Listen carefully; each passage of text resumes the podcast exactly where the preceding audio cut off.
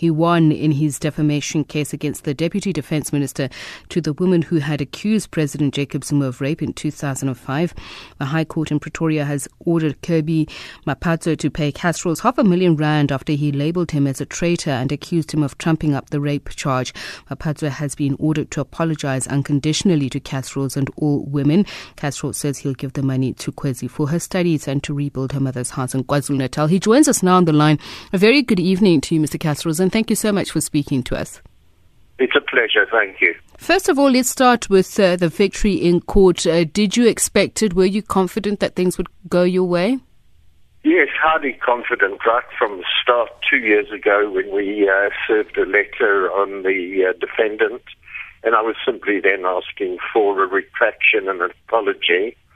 Uh, but that was ignored, and it's taken all this time that I knew and my legal team knew that we had an outstanding case because all the accusations uh, were based on a pack of lies, mm. uh, distortions, and smears. And, and the the charge here was that you you trumped up the rape charge. Well, there were many things that were said. Um, the one allegation was that I had put uh, um, up to the rape charge against Jacob Zuma. Uh, another was that I had purged MK officers from the intelligence services, a minister at the time, in order that I should be able to sell our secrets to imperialist powers like the Americans and the CIA, and that I'd been a uh, counter-revolutionary and traitor from the very beginning. My career goes back to 1960. So, uh, you know, there was a litany of these slanders, and uh, it's something that I couldn't allow to go by untested and unchallenged, rather.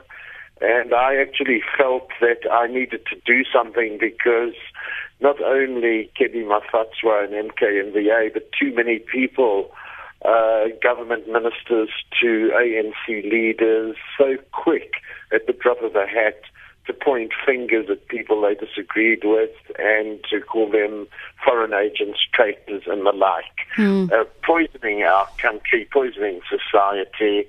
And this is a very salutary lesson to them that they will face these challenges. So I knew I had very great confidence in Dali Mpofu, who led the legal team as the senior advocate.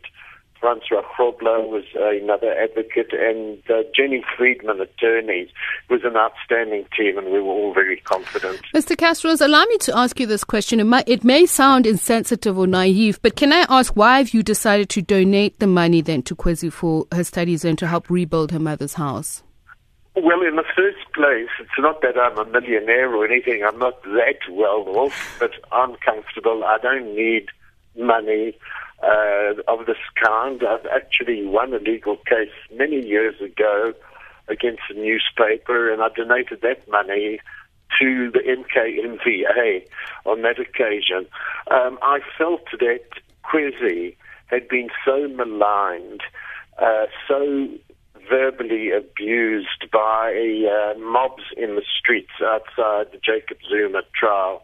I felt that she had been dealt a very bad blow by a, a, friend of her family when she was a young kid in Swaziland and had behaved this way to her um, which even in the court's language showed that there was uh, power of the male, the um, aspect that we see in our country.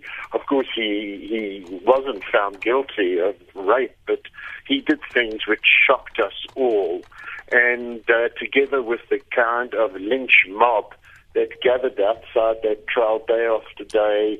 Her mother's home was burnt in KwaMashu. She and her mother had to flee South Africa uh, 10 years ago, and uh, I felt inclined, therefore, uh, to donate this money that I've made through okay. the trial to Thank her to help rehabilitate her life and uh, her mother's existence. Thank you so much for speaking to us. Ronnie Kasrils, the former intelligence minister. It's six o'clock. Thanks for listening. Good night.